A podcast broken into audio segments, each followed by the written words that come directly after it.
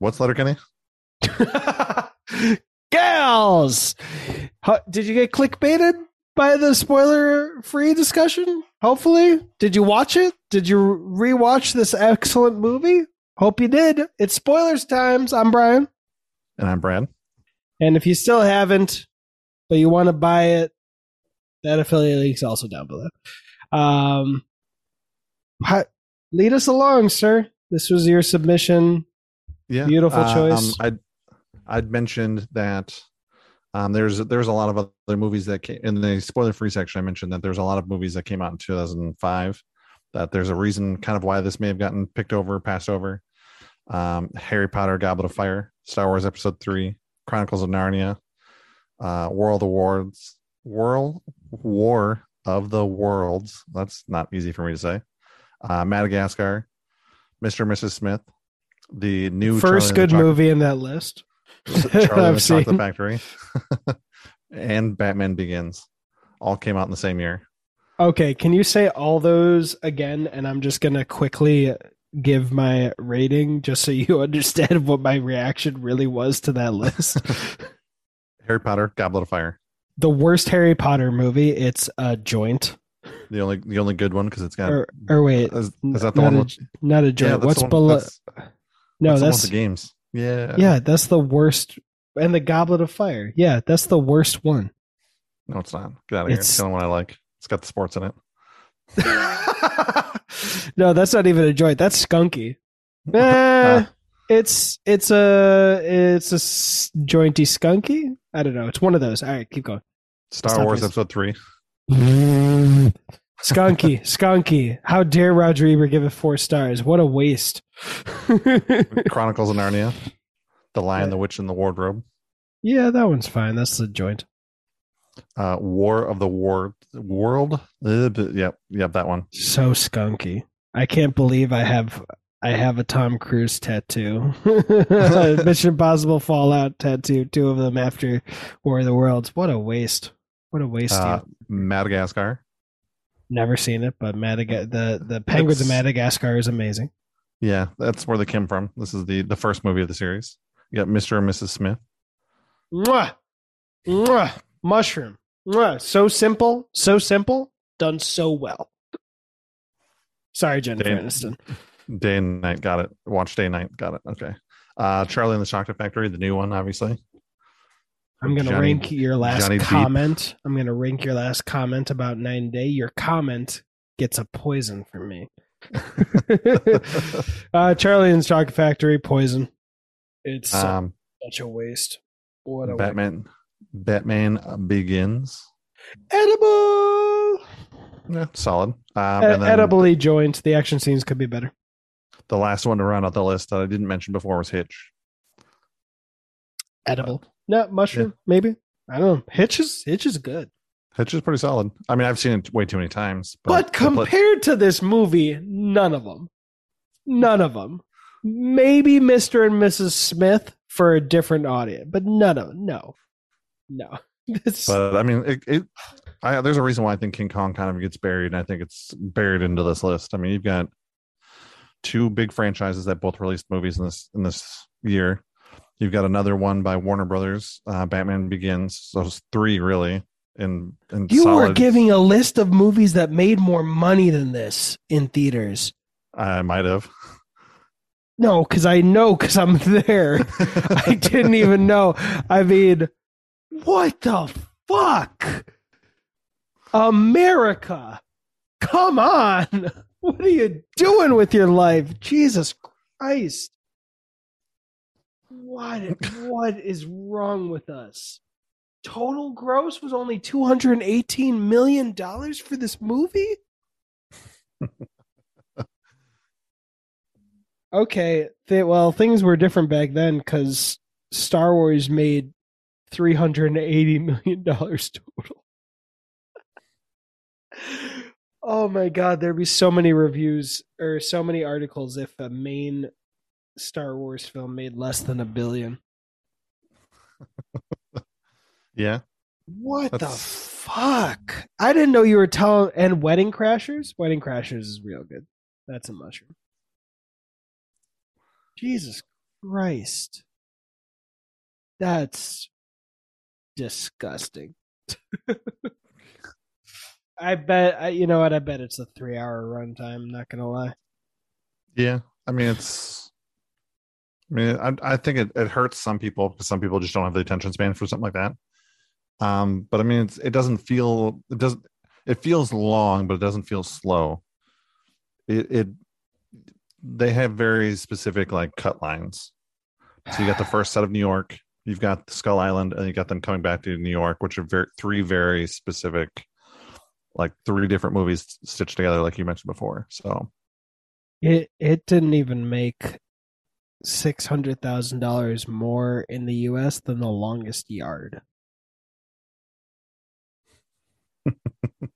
Look, Lord of the Rings made so much money. So I don't believe that people will reject a movie only because of the running time. I believe that they will reject it until it reaches a certain level of hype. You know, Avengers Endgame, the Lord of the Rings trilogy. There are fan bases who get excited about it and then get their friends excited about it. And then they're like, oh shit, I want to see it. And I don't know, my guess is that most people didn't run out into the streets, rip their shirt off and go, King Kong! Yeah. But man, that made me so sad. Wow. All right. Yeah. But there's some other movies too. Meet the Fockers, Fantastic Four. Look at that, Pacifier, Vin Diesel. Boom. Yeah. I mean, there's Coach Carter. I mean, there's some good ones on here. But still, yeah. This is Peter Jackson's first movie post Lord of the Rings. They pretty much they told him, give us a number and make this movie. Because he had tried to make this movie before Lord of the Rings and kept getting shut down for one reason or another. So This is his passion project. But I mean, he does a great job. I like how the connection went wonky in the middle of one of your words because it sounded like you went, it's his passion project. I hope it recorded it like that. What was the last thing you said after passion project? I don't know. It was like 3 words. Sorry. Yeah, that's fine. But yeah, I mean, it's some of the. First off, this entire movie. Do you know where it was filmed? Mostly in a green screen or blue screen, and in a lot. It was filmed entirely in New Zealand. Oh, how? Why would I not guess that? It's Peter Jackson. Yeah. he would film Black Panther 3 in New Zealand. I mean, that makes sense. He'd Blade Runner 2059 would be entirely New Zealand. Yeah, I don't remember if it was. Oh, I didn't mention this while recording, but I told you I have a big collectible set that I don't know where it is, but it's called King Kong: The Production Diaries, and it was either in the behind the scenes of that or the behind the scenes of the Hobbit trilogy where like there was some huge thing that happened with unions in New Zealand and like a big conflict that got in the way of filming. It may have been on the Hobbit trilogy, but I mentioned that because people should check it out. It's a very interesting watch, and they actually like kept it in the special features for the movie. Like they were just being honest about it. Where Peter Jackson kind of got caught in the middle. But anyway, I digress. I only mentioned that because Peter Jackson is so emphatic about bringing business to New Zealand that if you're interested in the film business in New Zealand, it's a interesting watch. Yeah. So basically you have to be in Peter Jackson's pocket. Got it. Okay. Don't go to New Zealand. He doesn't. They're not made out to be the good guys, like the heroes. That's why it's interesting that they actually like were honest and left it in the special features instead of doing the thing where you know they just have a camera on the person, but if you zoomed out, you definitely see them all just circle jerking each other. Like, yeah, that's why I love this project, because if I say otherwise, you'll fire me, and this won't be in the special features. Won't have my 15 seconds of fame.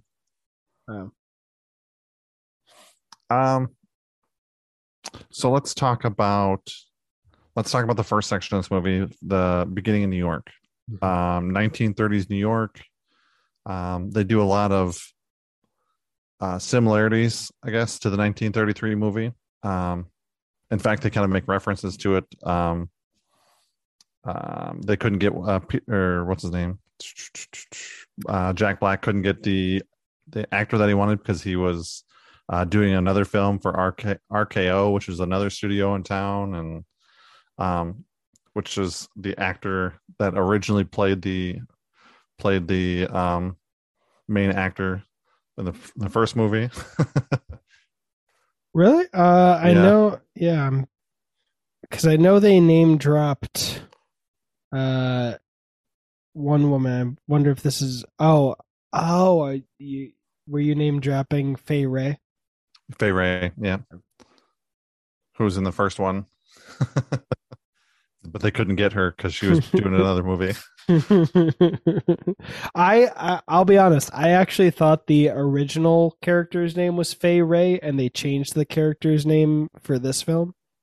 So I didn't know they were referencing the actual actress. I thought they were referencing the old name for the character. Gotcha. Yeah. So that was, I mean, it's an interesting setup on how to get everybody on this boat. Have him kind of be like a failed director and not being able to get the funding, and then have to push everybody down this boat to get him out of the country before he gets arrested. And I love the theater. No, you don't. You did. You would have jumped. I gotta say, did you notice it kind of falls apart once they're on the boat? But which is why I don't know if this is intentional. But all them force that love. They try and force the love in there between the writer and the main lead actress. They kind of force that, like, there's a love interest here. That felt forced to you? Yeah, I didn't like it. Okay.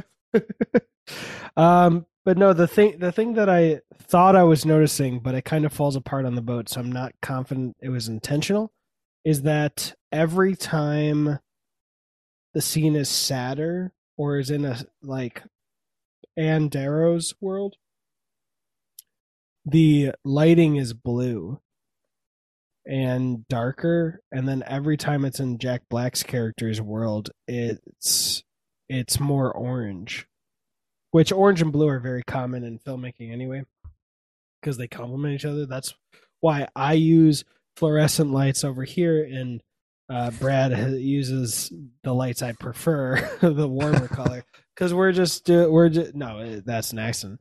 But no, you can see, like, articles that break down how a lot of blockbuster posters will use blue and orange because they naturally they're opposite colors.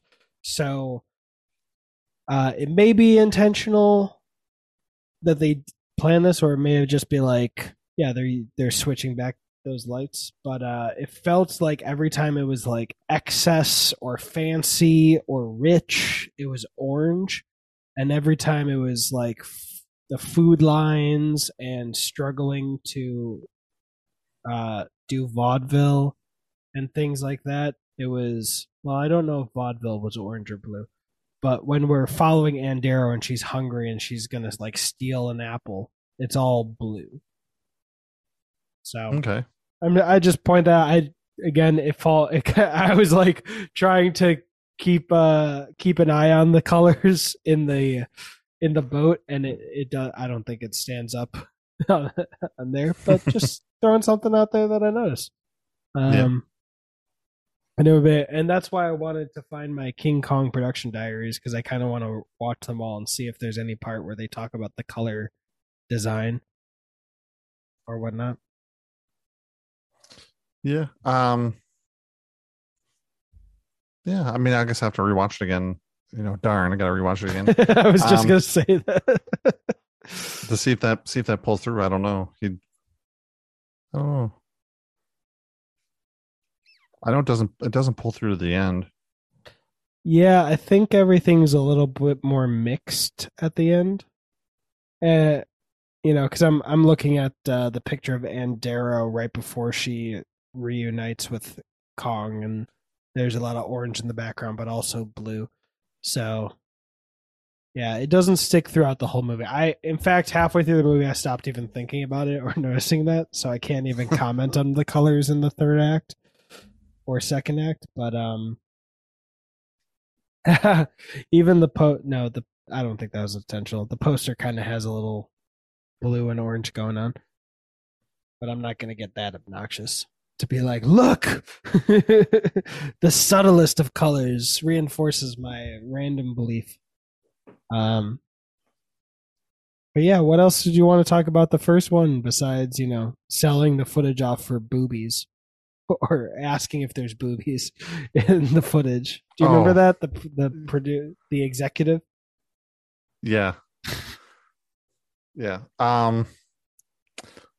Like they use the whole ending is basically the same, where he gets shot off the tower. He gets shot off of the Empire State Building. That's pretty much the exact same.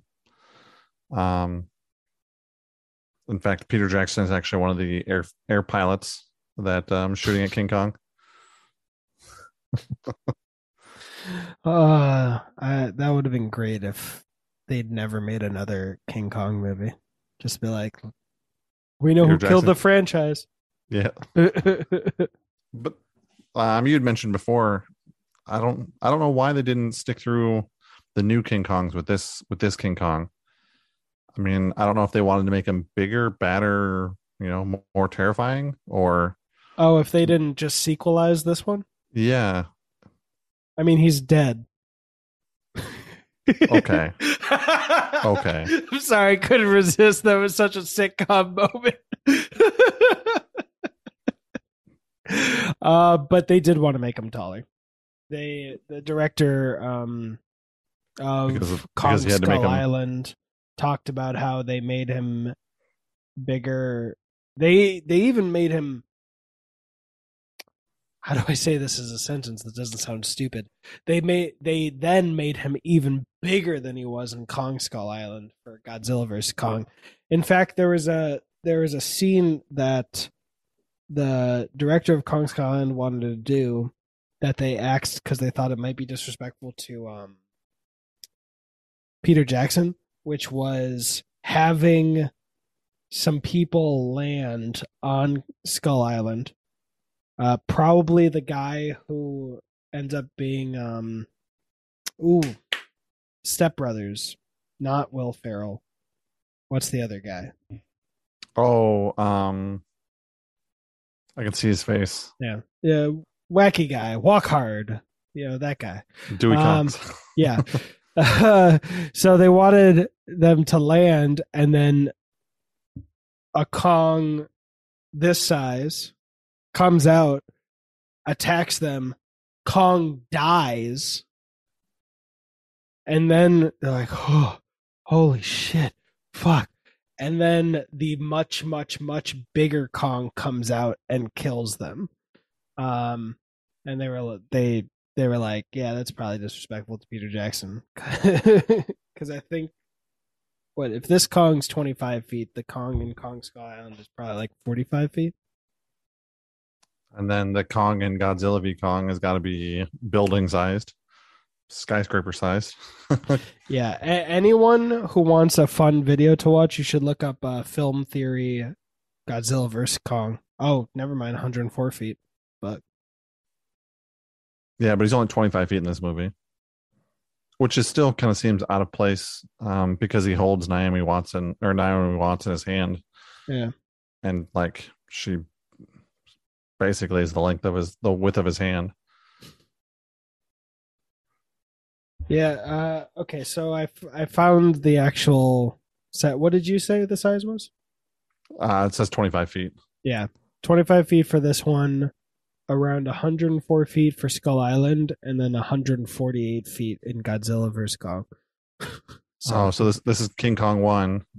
And then the other two is King Kong Jr., where he grows up.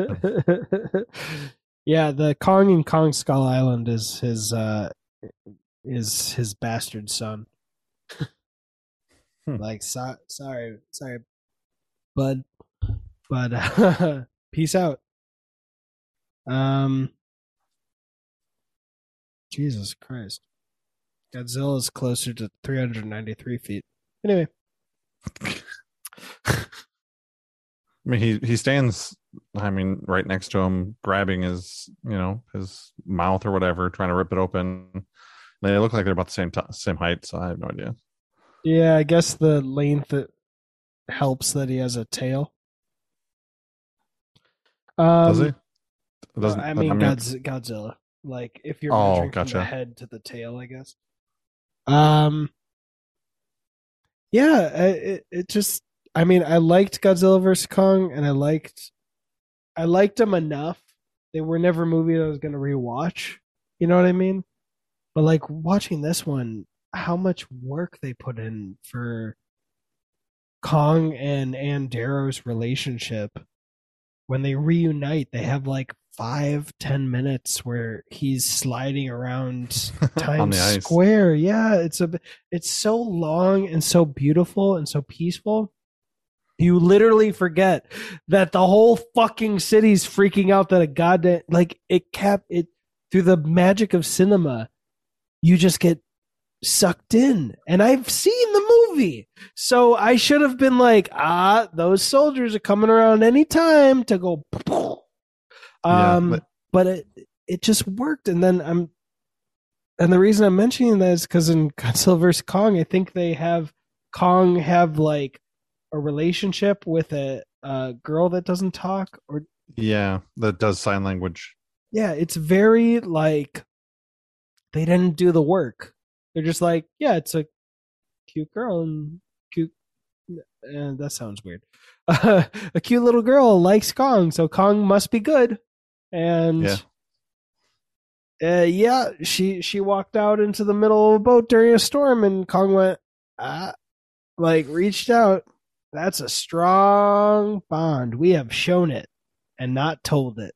And this one's just like, no, motherfucker, we're going to have 20 minutes of peace and quiet and just have a little pushing contest where she's doing vaudeville to survive. And he's just and he loves it. And he like hits her over and she goes, no. And you're like, oh shit. You're gonna tell Kong no? Yeah, you can tell a 25-foot gorilla. And then he listens, and then the dynamic of when the pianist, the writer, whatever, when he comes, he's like, come on, he's trying to help her out, and then like those fucking pterodactyl bats or whatever the hell will start flying around, and they're trying to get down the rope, and then Kong's like, no, come back. It's like Jack Driscoll. He's the writer. Yeah. Okay. Yeah.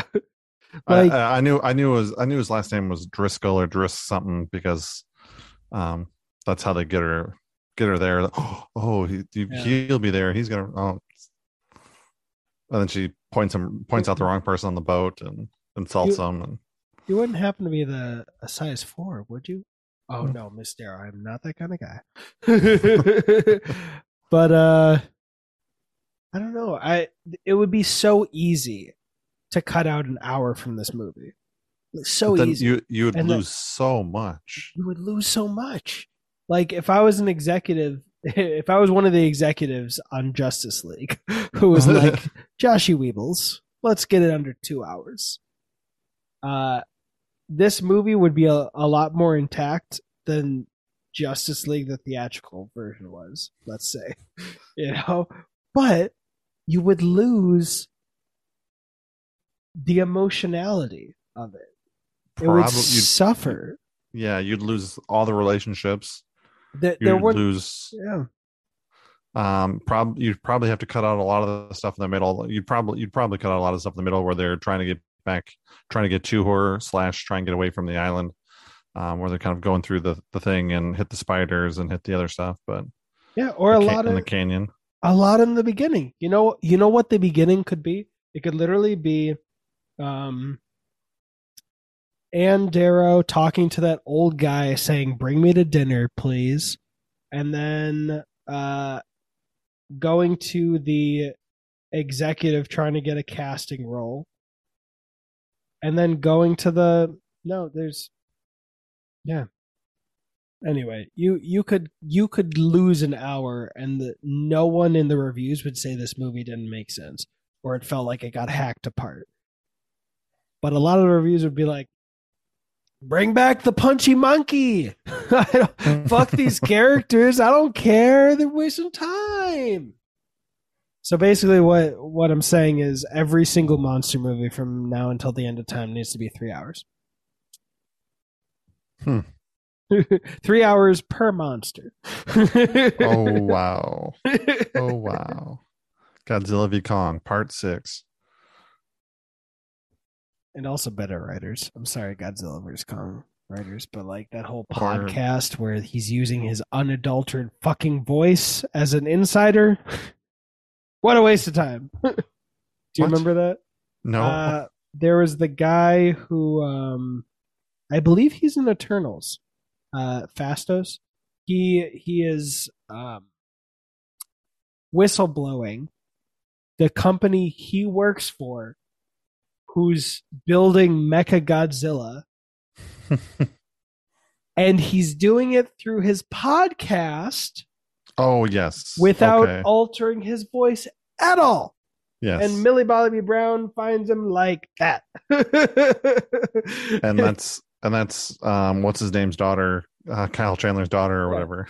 And then they, he's in both movies.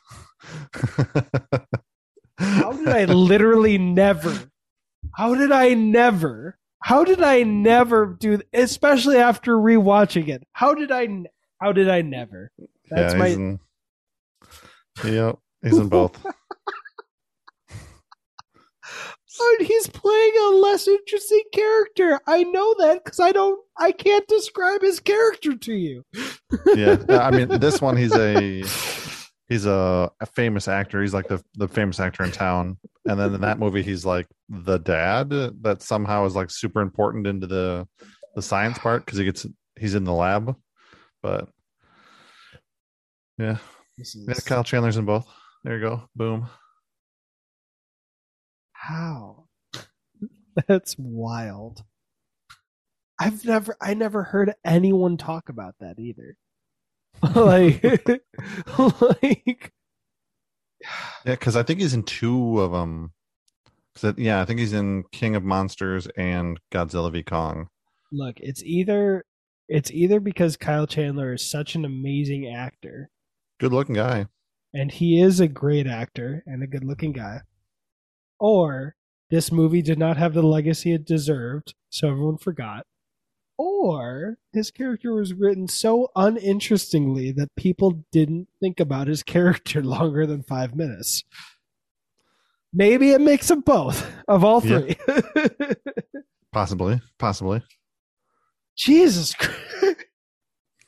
You say something, because I need a second. I'm literally like that mind-blown gift.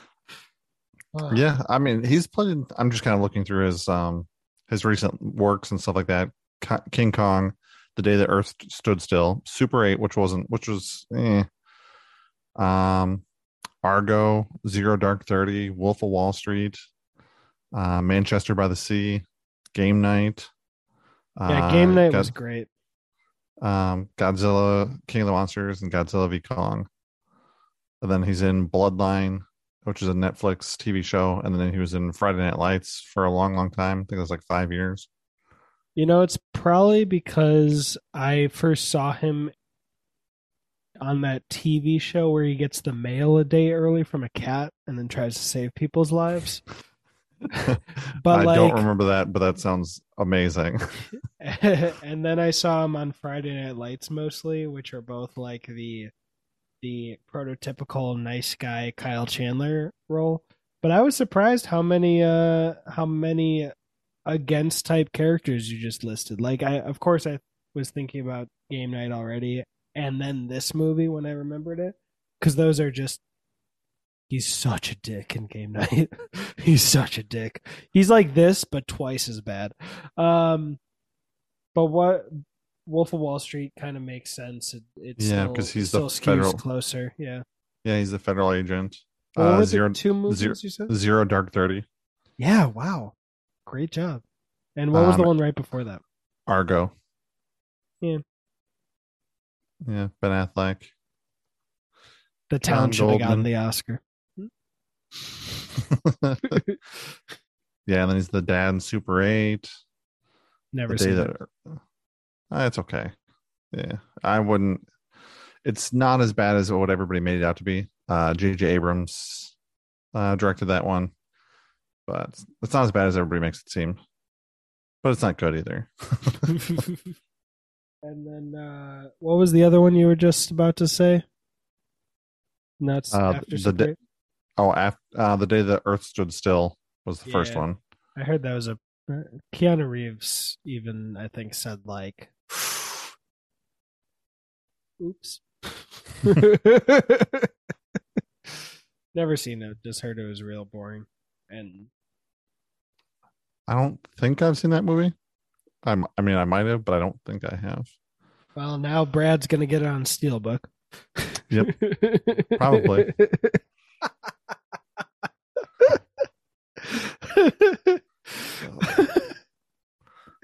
Sir, you have an addiction. Don't tell my wife. She doesn't know yet. I don't have an addiction at all. He said, I'm saying this for the audio listeners, but I say as I pick up three of my three movie each the Kingsman collections that I bought. Not that you don't have the other two movies like three times. What's this French or Spanish steelbook? Nice. It's still in its wrapping. This Kingsman The Secret Service Premium Edition includes collectible book and a character card, still in its wrapping.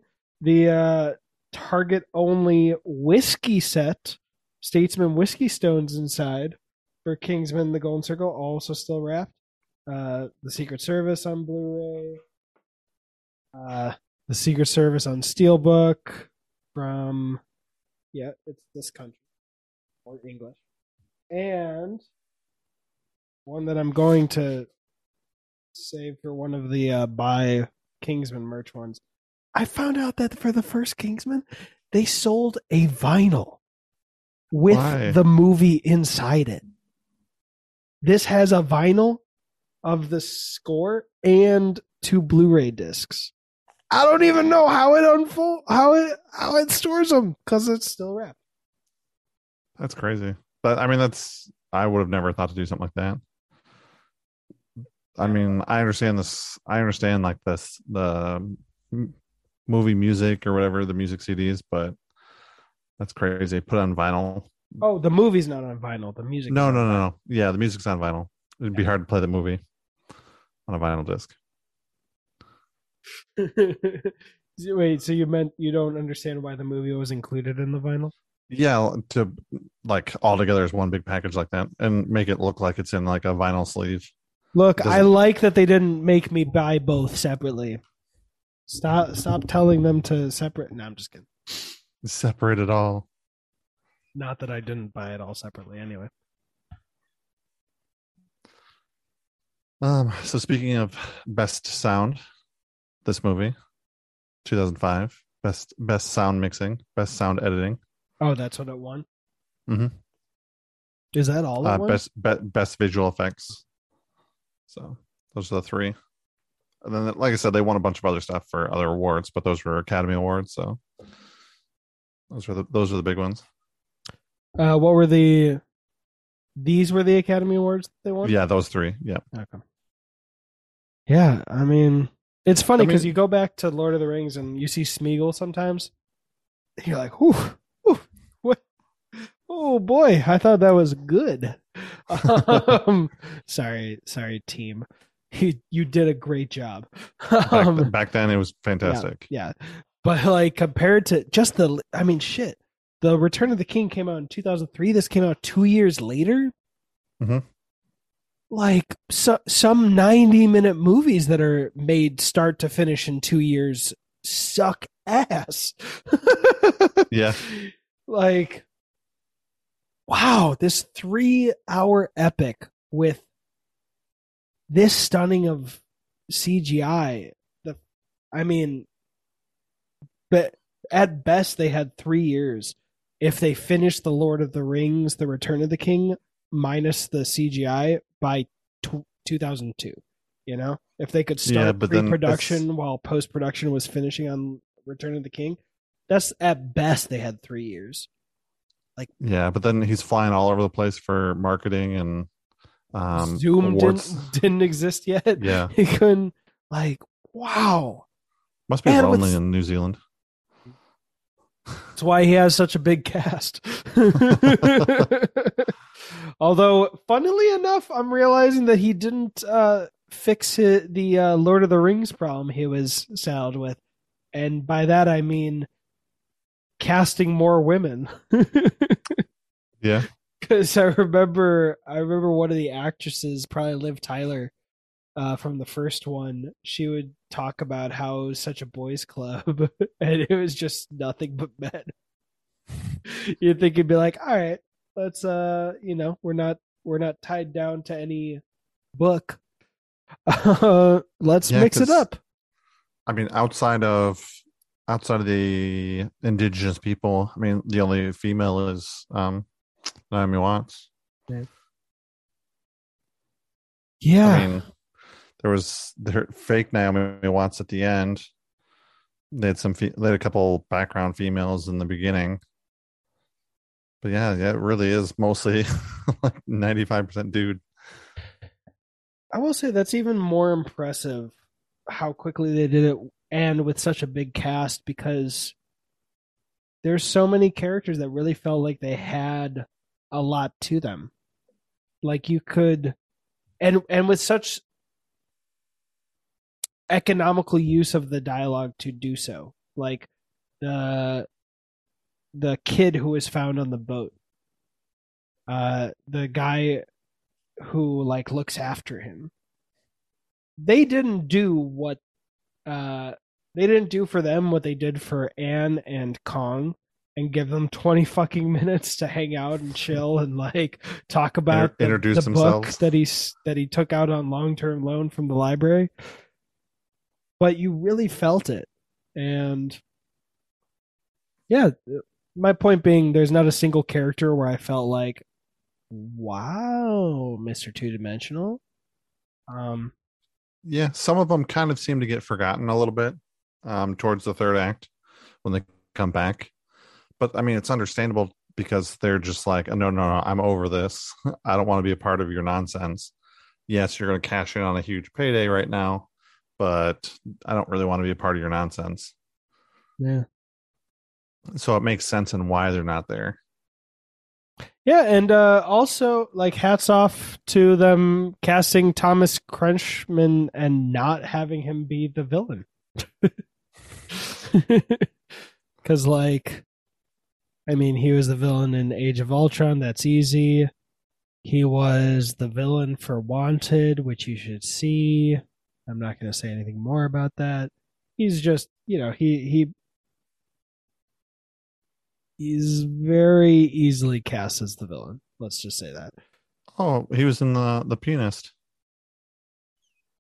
Was he the main guy? He was the main guy in the Pianist. Crazy. You talking about Adrian Brody? Oh no, who's the captain? Who's the German captain?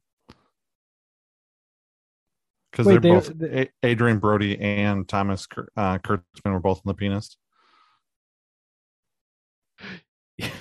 You the have Pianist. Like, yeah. I was like, you have one little noise at the end of that saves it from sounding like. Yeah, I wouldn't change it for the world, sir. But I can say Pianist, but I cannot say War of the Worlds. Oh, what do you know? How does it normally sound when you say it? I've already failed like 3 or 4 times in this episode trying to say War of the Worlds. Well, I can honestly say that I didn't notice. Nice. Did you know that there was a King Kong, the official game of the movie, that came out before the movie? Yeah, because that I didn't know that, but I do know that was it Star Wars Episode III, that the game had come out before the movie, and it was the entire plot of the movie. And they kind of risked it, so it might have been the same time. They might have been doing this. Might have been the same company. The only reason I know is because he voiced the same character, and wow, these graphics are shit. I wouldn't be surprised if this game took less time to play than the movie takes to watch, because the graphics on IMDb are hot garbage. Wow, how do you make a movie with such great CGI for Kong and a video game? Wow, this looks so bad.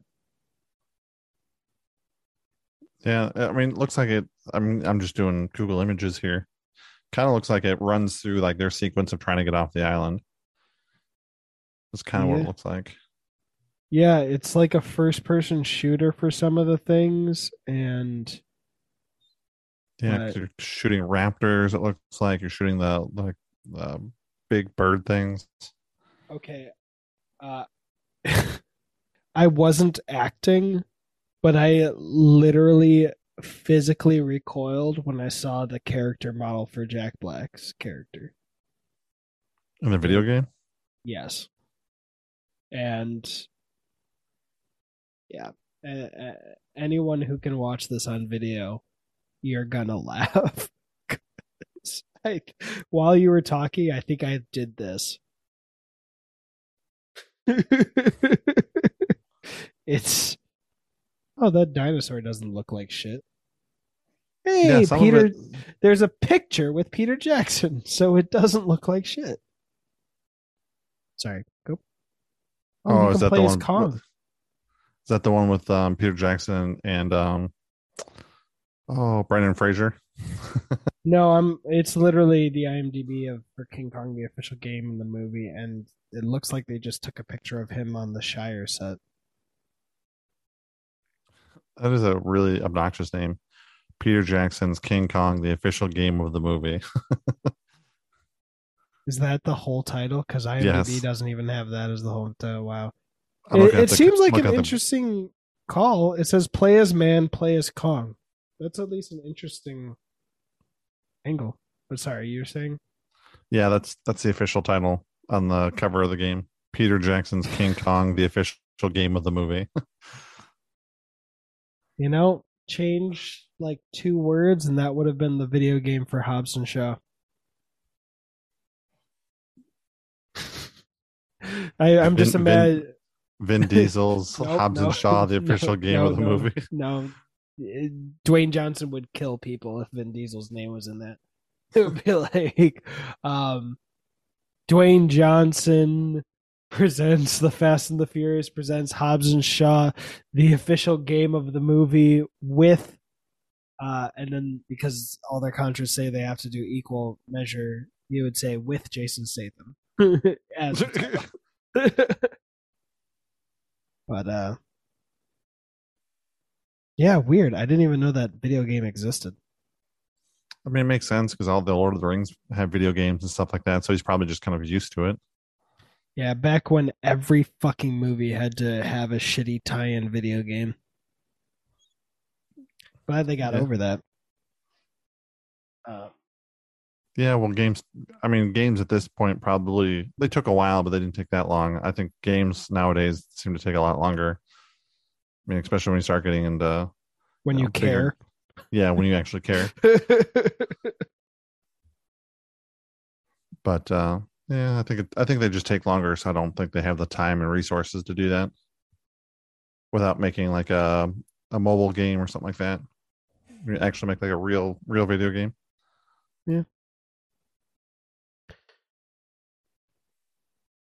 All right, so I was going to ask if you had anything else you wanted to say for this, but then I realized we haven't even talked about the Kong versus 3 T-Rexes. Yeah, which is actually pretty sweet. I mean, yeah, I think I've gone back just to watch that sequence before. Yeah, because the swinging of the vines and they're trying to snap at Naomi Watts and stuff. Yeah, I mean it's an interesting scene. The progression of it's really good too. Like what she's stuck in. She climbs into a hollowed out log because of some animal that was chasing her, and then she gets scared. The animal gets pulled out, but she doesn't know what, and then she gets scared by the bugs. And then holy shit, there's a T-Rex with that animal still hanging out his fucking mouth. And then she loses it right next to another T-Rex's nose.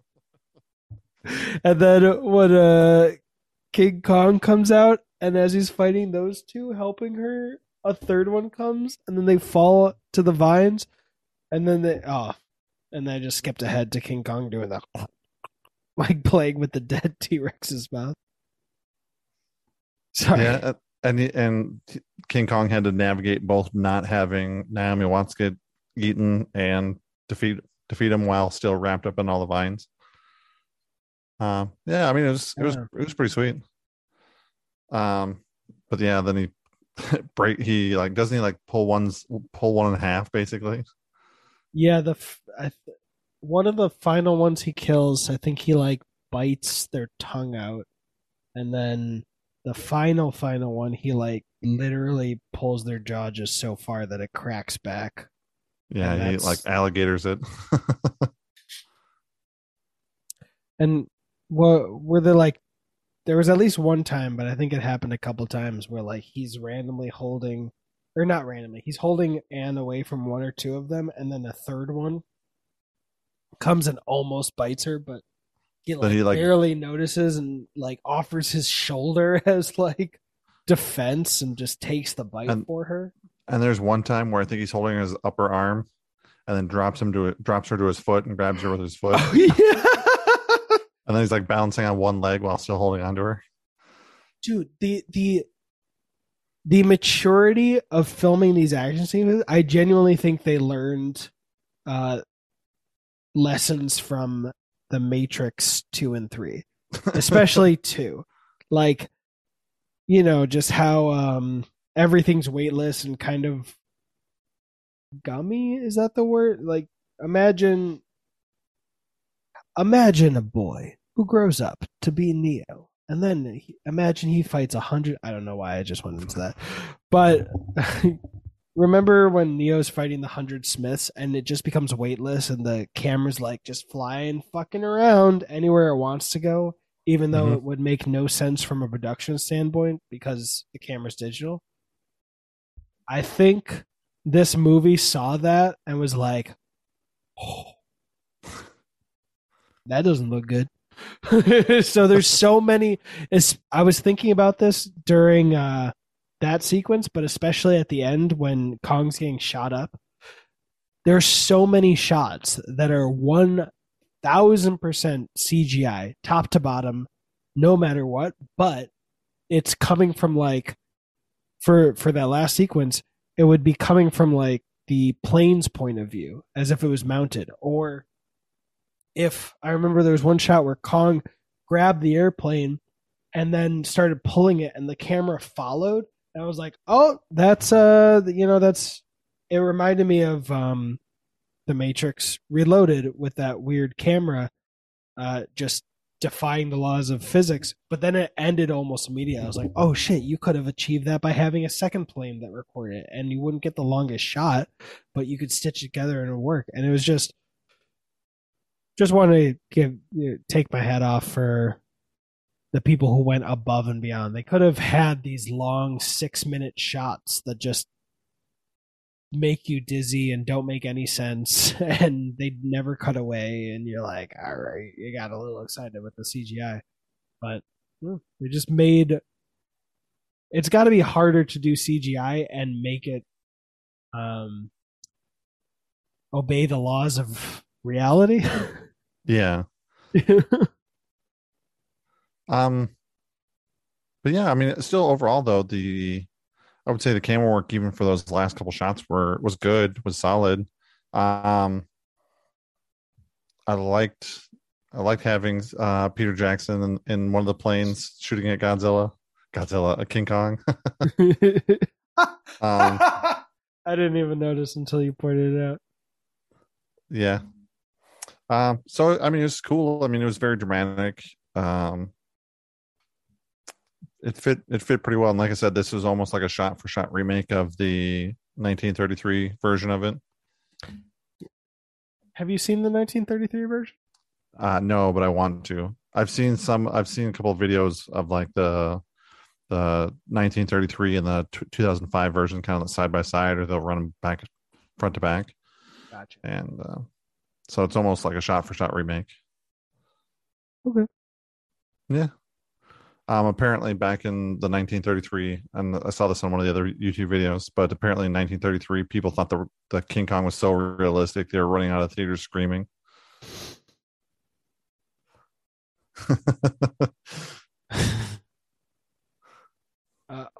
I forgot to find it. There's a great. She's quit YouTube, which is unfortunate. But for anyone who loves this, you should really look up Lindsay Ellis with an A in her first name. Lindsay Ellis, my monster boyfriend, I think.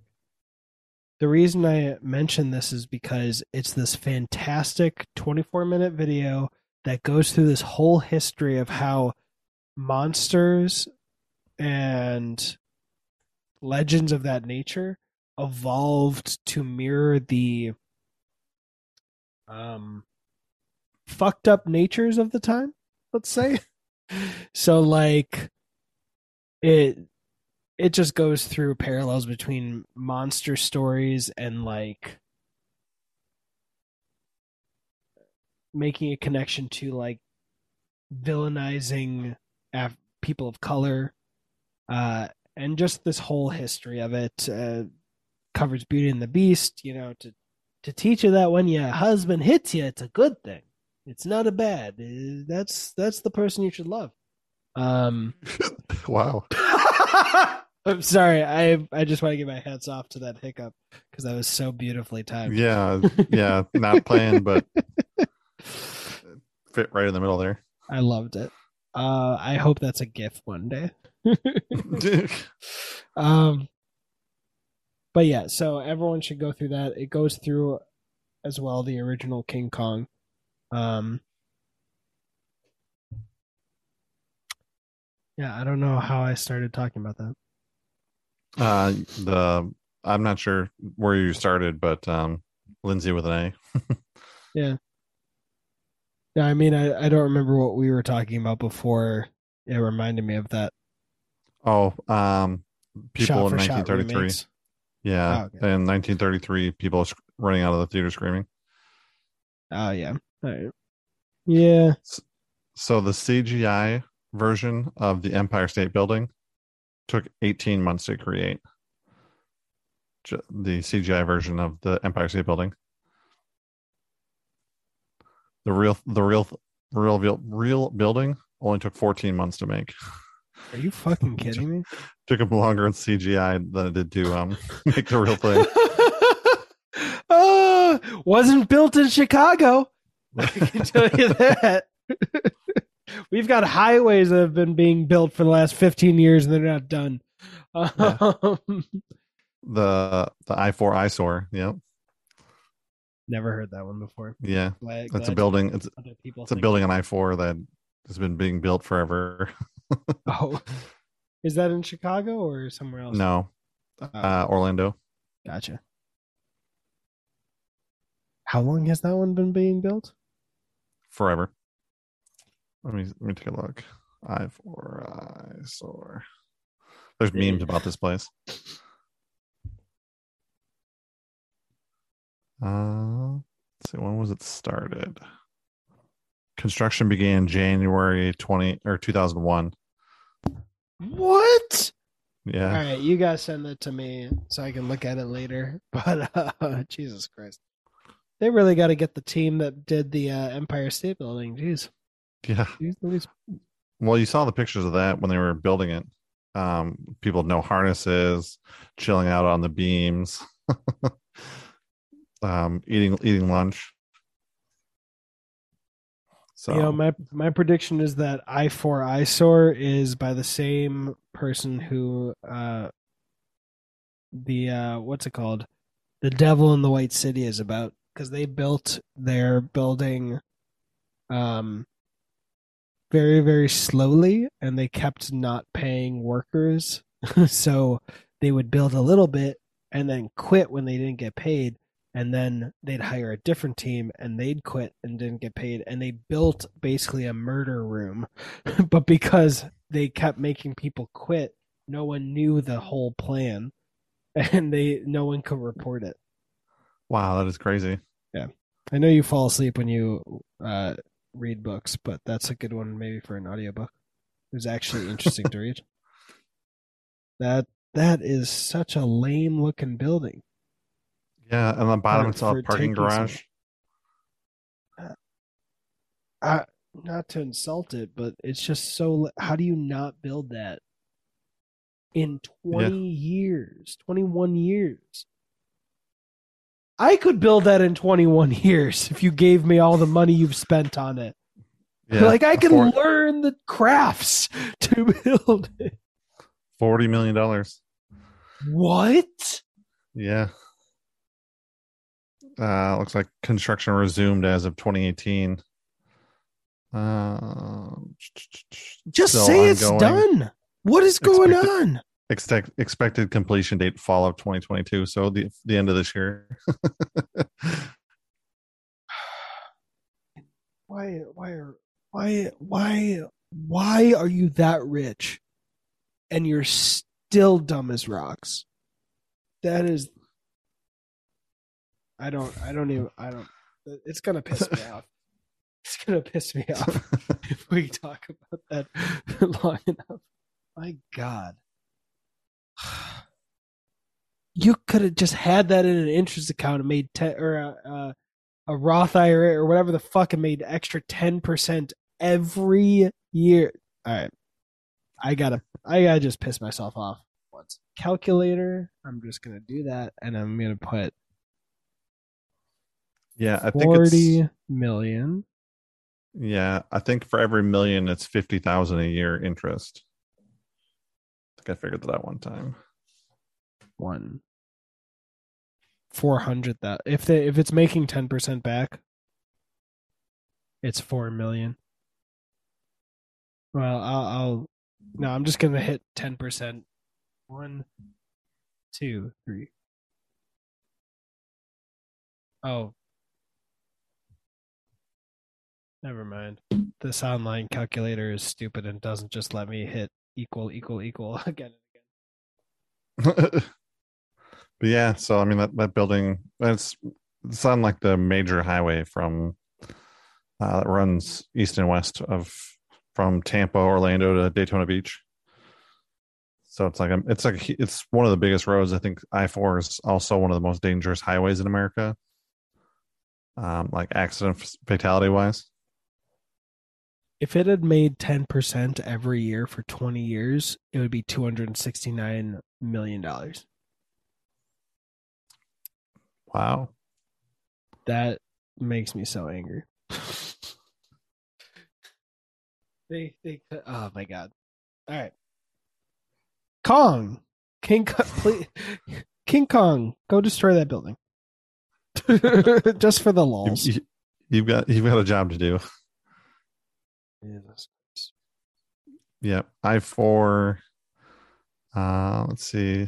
Over the 132-mile stretch of I-4 that connects Tampa to Daytona Beach is the only roadway in the report averaging more than one fatality per mile. All right. Oh.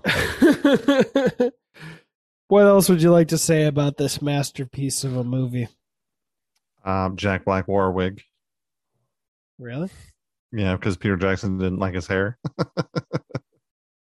other than that, he also in this movie didn't wear makeup, because there was a rumor that Clint Eastwood in The Good, the Bad, the Ugly didn't wear makeup. So Jack Black wanted to channel. Yeah, so he didn't want to wear makeup because he heard a rumor that Clint Eastwood one time didn't wear makeup in a movie. So the only thing that he wore was that wig because Peter Jackson didn't like his hair. Jack Black, you looked great, but that's a silly reason. I'm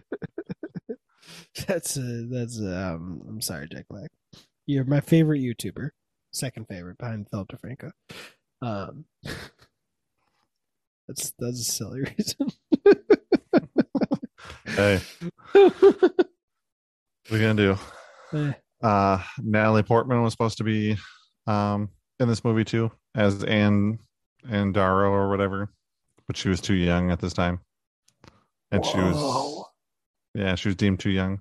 I can't imagine it not being Naomi Watts. Naomi Watts is amazing in this role. Yeah. By the way, also, Naomi Watts, Ewan McGregor, Tom Holland, before he was Spider-Man, The Impossible is an amazing movie. What a great movie. Saw it back when it came out. It was so good. Didn't know who the fuck Tom Holland was. I was like, that boy knows how to act. Yeah, because he wasn't spoiling the movie for everybody before the movie comes out. To the point where they had to put babysitters around him. And to his credit, it has gotten to a point where he's fine. He knew that, spoilers for Endgame, Robert Downey Jr. Iron Man was going to die, and he didn't tell anybody for 2 years. And they actually staged him leaking the title for No Way Home, or not No Way Home, Far From Home. Like they eventually just took ownership of the meme, and they were like, all right, this is how we're going to announce it. Tom, pretend to accidentally leak it. I think he told what's her name though. Zendaya. The guy who plays Ned. Yeah. Because she made fun of him in an interview one time saying, you know, I couldn't, you gave that to me and I couldn't tell anybody and ruined the entire movie for me. Dude, I saw that interview. I think I told you this story. She was me when I was waiting to see Thor: The Dark World, because I was doing the movie marathon, and it was Thor, and then Avengers, and then Thor: The Dark World. And while we're waiting in between movies, right before Thor: The Dark World, there's like 3 people in the whole theater, maybe 4. And 2 people up front are talking, and one goes, Chris Evans is in the movie? Oh yeah, I knew that. And I just wanted to scream, I didn't! Easy, Karen. Easy. Hey, you're loud. You literally are loud mouthing spoilers in a fucking theater right before the movie starts. Fuck them. That's like I watched I forget what the big story was, but I watched a YouTube video that reminded me of all those people who were spoiling that, like, who dies in the last 1 or 2 Harry Potter movies, which I'm not going to say, or books. I mean, everybody. But, you know, the big ones, you know what I mean? Just in case someone hasn't yet. I mean, it's past due, so it's Snape and Dumbledore. And Voldemort. Yeah. But no, like, people yelling, like, Snape kills Dumbledore! Or Voldemort kills Snape! And just people because they're literally on opening night waiting to get the book, and yeah, so but no, fuck them. Like those were obviously more malicious than the one that happened to me. But it's like, use some decorum. Like, know where you are. Or she literally could have just showed her phone and like, did you know they're in the movie? Oh, yeah. And then I'd be like, who is this? Such a tantalizing mystery for the movie to solve. Can't wait for these 19 credits and 45 minutes of ads for local businesses. This will be great. It was still, it still was a cameo in a way I would not have expected, so I still enjoyed it. I just would have enjoyed it a little bit more. Yeah. But seriously, we have been talking about not King Kong for about 15 minutes. What else would you like to talk about before we wrap it up? Wait, how long have we been talking about not Kong? Why is there a pun in this? It's not 15? A pun. Because Kong doesn't make his first visual appearance until 71 minutes into the movie.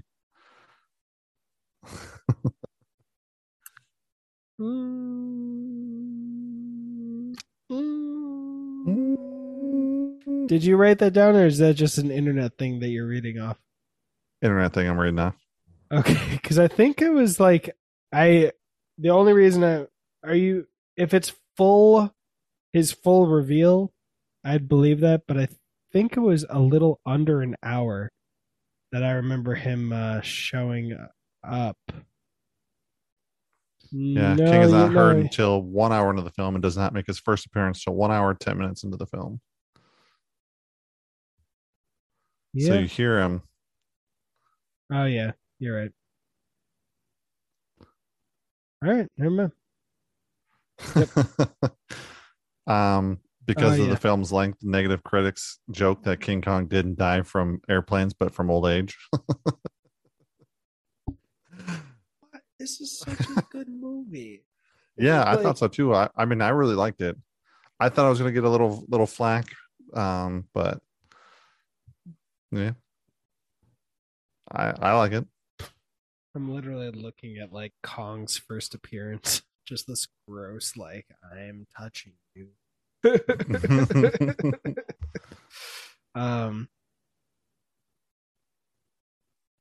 I don't know. Yeah. It's solid. It's good. I mean, I think in the Godzilla movie, I think it's pretty much like an Godzilla 2014. I think it's an hour-ish into the movie until Godzilla shows up too. So I mean, it's not completely out of the realm of possibilities. Yeah. In fact, I think I made my wife sit down and watch that movie and didn't tell her it was Godzilla. I skipped through the opening title. Yeah. And then the Japanese person says Gojira, and I was like, "Oh, there it is." She's like, "I don't get it." It really and then hits. It shows up on screen. It really hits differently when it's like a two-hour movie, though. Like, yeah. Also, I just don't like. I thought it was an interesting gimmick, but I don't like that they just keep away with Godzilla because. Yeah, no offense to the director, but he the characters were not great for me. I mean, I would say again, I think that movie was on my list too. The 2017 Godzilla or 2016 Godzilla, whichever it was. I mean, that movie's pretty solid too, but I would say out of those two movies, I'd definitely, or 2014 Godzilla, I looked it up. I would definitely say King Kong was a better movie overall. It's just Godzilla's just one of those good popcorn movies. Once he finally gets on screen. Disagree. Okay. Yeah, I don't really like it. It's just like it waited too long to be interesting. I don't know. Like this movie from the get is interesting, even without Kong. Like the characters, I don't know. Maybe it's the color. Maybe it's the oranges and blues. Yeah. Maybe it's. But I mean, we'll watch it eventually. It's on your list, so I should be. If I keep putting on the Marvels list. True, but like I've only seen it once and I just didn't feel strongly about it. Like there's movies where I've been completely wrong, like There Will Be Blood. I fucking hated that movie. I hated that movie the first time just because it was not what I expected and it was such a long movie. So me being disappointed that it wasn't what I expected and then being 3 hours or something like that. It was just me being like, ugh, fuck this movie.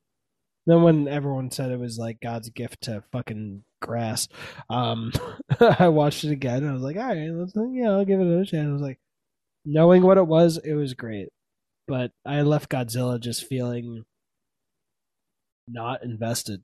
Like I was excited for that movie because it had Aaron Taylor Johnson, and I love Kick-Ass. Yeah. So yeah. Hopefully I like him more. Yeah, and Gojira. What did Bethany think of it? She liked it. Yeah. All right. Well, she rated Peacemaker a joint, so she's dead to me. Just kidding. Fair enough. I'm just kidding. I actually like that it's like a rainbow, an internet signal. Oh. No, I was thinking in like terms of praise and high praise, like mine's up here, yours. I'm trying to figure out how to do this. Right? Yours is here and hers is here. So it's just like cell bars. Yeah. Yeah. Overall, I would say this movie, it's a good movie. It's solid. Does a good job keeping everything moving forward through the 3 hours. It definitely has three clear parts: New York, Skull Island, New York, but it's still solid. You don't really lose anything in there. I wouldn't have minded I wouldn't mind if Peter Jackson came back to this. Oh, did another King Kong? Yeah, I'd be down. I wouldn't be opposed to it.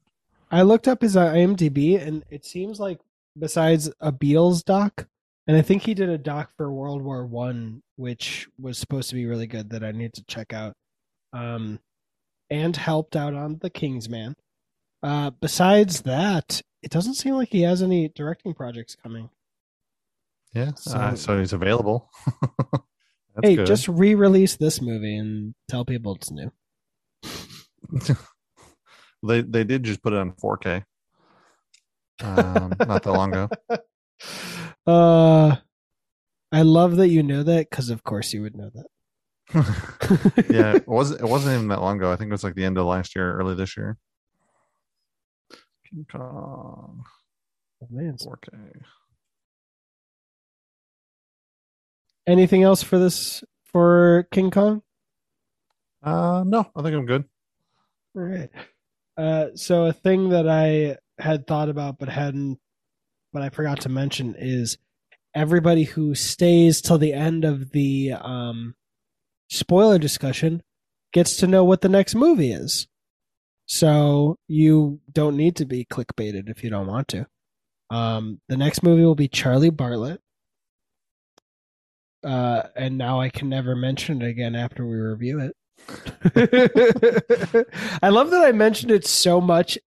That and Kingsman and Blind Spotting, like the first four reviews, that it became a thing even when I forgot to mention it. I think there's like three different episodes where like you added it. So yeah, it I ran them off just so that way. These? Ooh, you could buy this movie, Charlie Bartlett with Biodome. What's Biodome? Pauly Shore. You've never seen that movie? I think the only Pauly Shore movie I've ever seen is Pauly Shore is Dead. It's Pauly Shore and somebody else. I don't know, but it's really dumb but really funny. Well, that affiliate link is also down below if you want. But yeah, you've never seen it, have you? I have not. Nope. It's funny because Saturday, my second to last ride was talking about. Things and like started asking me what I do, and I was like, well, for work, ta-da, but for passion, podcasts. And she started asking about it, so I just told her this main one, and said underrated movies. And she was like, as she's leaving, she's like, quick, what's an underrated movie? Like, and I just went, Charlie Bartlett. Like that was, I had literally a second, so I'm very excited that we get to talk about this. Yeah, I'm surprised it wasn't Blind Spotting. Surprised that wasn't the first one to come out of your mouth. Yeah, that was probably gonna. Honestly, that was the second one that was gonna come on. I thought about it. She's like, "All right," cool. And like she got on her phone to talk to her friends excuse me, blah, blah, blah. But no, like she literally closed the door. I was like, well, I would love to just yell out blind spotting. And there was a third movie. I can't remember. But I decided not to yell after the 20-something woman at night. Creepily.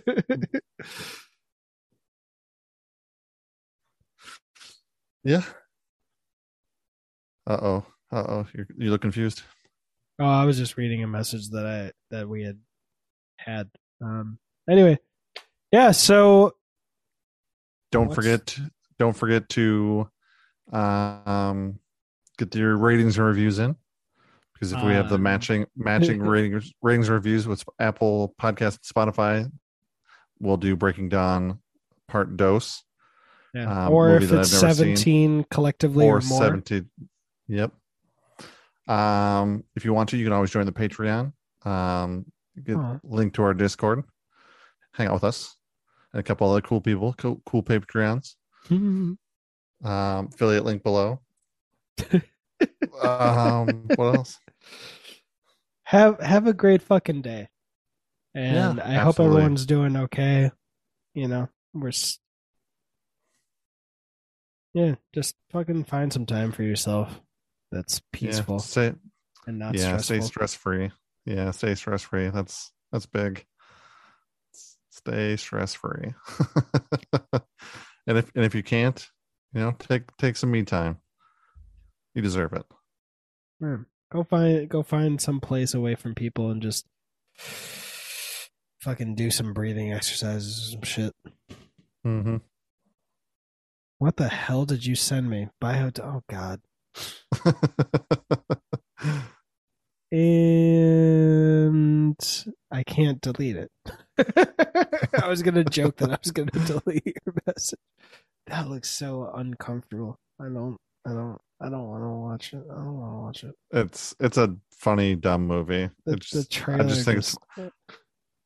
just think it's funny because it's hooked to Charlie Bartlett, which I'm going to assume is I think you've told us it's a coming of age tale. Yeah, high schooler. So, and Biodome is definitely not. So it's weird that it's on the same like two DVD pack. That is like the most modern version of when those snake oil salesman would sell records, and on one side it'd be the fucking Beatles, and on the other side it'd be their like Aunt Marge with like her shitty fucking music, but it was an even split. That is such a god. That is all right. I'm gonna watch this trailer and I'm gonna be open-minded, but considering that you have said they probably don't match up, I'm just gonna say it reinforces my belief that Charlie Bartlett is not as appreciated as it should be, because Charlie Bartlett should be teamed up with Mean Girls or Easy A or maybe even High School Musical. You know what? Charlie Bartlett is the movie that people who grew up with High School Musical should watch when they're. When they've aged out of it, because I like High School Musical. It's a solid movie, but yeah, because we're all in this together. but I mean, genuinely, like for my what I thought it was before I saw it with my daughter, no, it's better. But this is like, if that's for fucking 10 and 12 year olds, Charlie Bartlett is for. I would actually hope. This sounds weird because it's an R-rated movie, but I would hope that 10 and 12-year-olds would actually watch this before they went into high school so that it could take a little bit of the pressure off. But realistically, for its maturity, it's probably for 18-year-olds. Okay. Yeah, I mean, I always still have to give it a watch. I've never seen it before, so... I'm excited! And then we'll have to do another marbles race. Yeah, so unless you're going to add one, since I had three movies, you had two on this. I might add one either in Charlie, so people can look forward to it either in Charlie Bartlett or whatever the added one is. That's where I'll add the new marbles race. So anyone who just wants to know the first five and not be clickbaited by our spoiler-free discussions and spoil themselves for the marbles race. Other than that, this movie may be a edible-y mushroom. Is that or what I said 2 hours ago? Yeah, or just an edible. But either way, this is a fucking dope movie. Honestly, I'm not gonna let the energy go down at the end. This is a fucking dope movie. Oh, and because movies are fucking dope. Dope. Fucking dope, man. Biodome. I'm Brian at Movies Are Dope. I'm Brad at Brad F 912. All right, sir. I will end the recording at the same time I end the meeting, because it's 8:10, and I'm not staying up till 11:10 watching this goddamn movie. So, well, we'll get a chunk out of it before I send my daughter to sleep. Yeah, she won't. She won't even see Kong before she goes to sleep. Yeah, because it's 71 minutes. That's so funny. Stop it like right before. Like, oh, I told you 70 minutes. That's it. That's all I get. Whoopsies. Nope. No this Kong for you. This wasn't premeditated. All right. Bye, sir. Bye.